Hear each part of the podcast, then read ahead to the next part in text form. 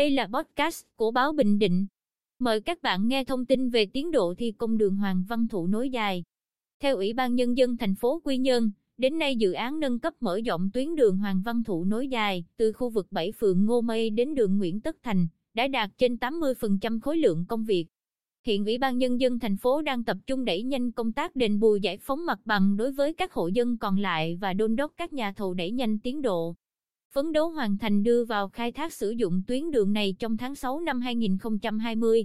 Trong số 432 hộ dân bị ảnh hưởng bởi dự án nói trên, đã có 417 hộ được chi trả tiền bồi thường để giải phóng mặt bằng, trong đó 412 hộ đã bàn giao mặt bằng cho thành phố để thi công.